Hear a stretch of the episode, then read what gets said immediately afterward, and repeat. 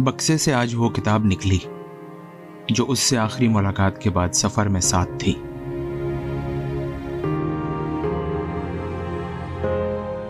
پھر کتنے موسم بے رنگ گزرے۔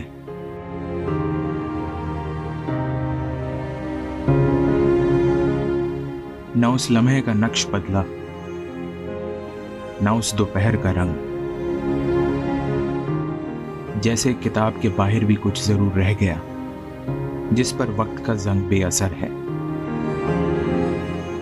ایک کہانی کتاب کے اندر قید تھی، جس کے کردار آج بھی لمحات اور حالات میں وہی معلق ہیں۔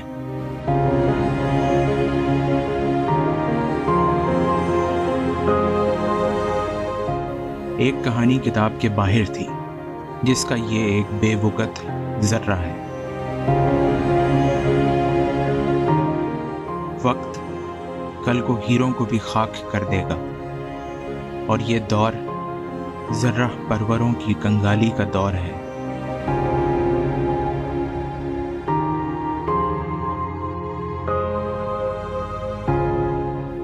جذبات کو آزادی دینے کے ساتھ ذرات کو بکھرنے سے بچانے کا کام بھی سیاہی کے ایک ذرے نے ہی کیا۔